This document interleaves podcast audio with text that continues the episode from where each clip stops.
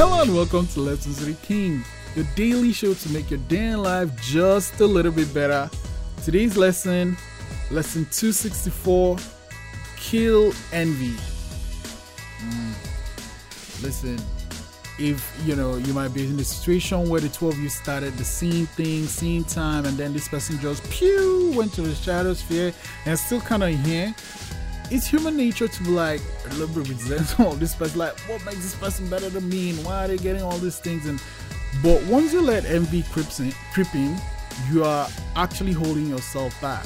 What I do is celebrate the person and like, you know, maybe find out what they did, like how did you ride so far, or maybe that's what they want and that's not the right path for me. Maybe my path is a different path. I'll, like if I'm with someone, I celebrate their wins. It, it, it doesn't take anything from me. They already have the win. It's fine.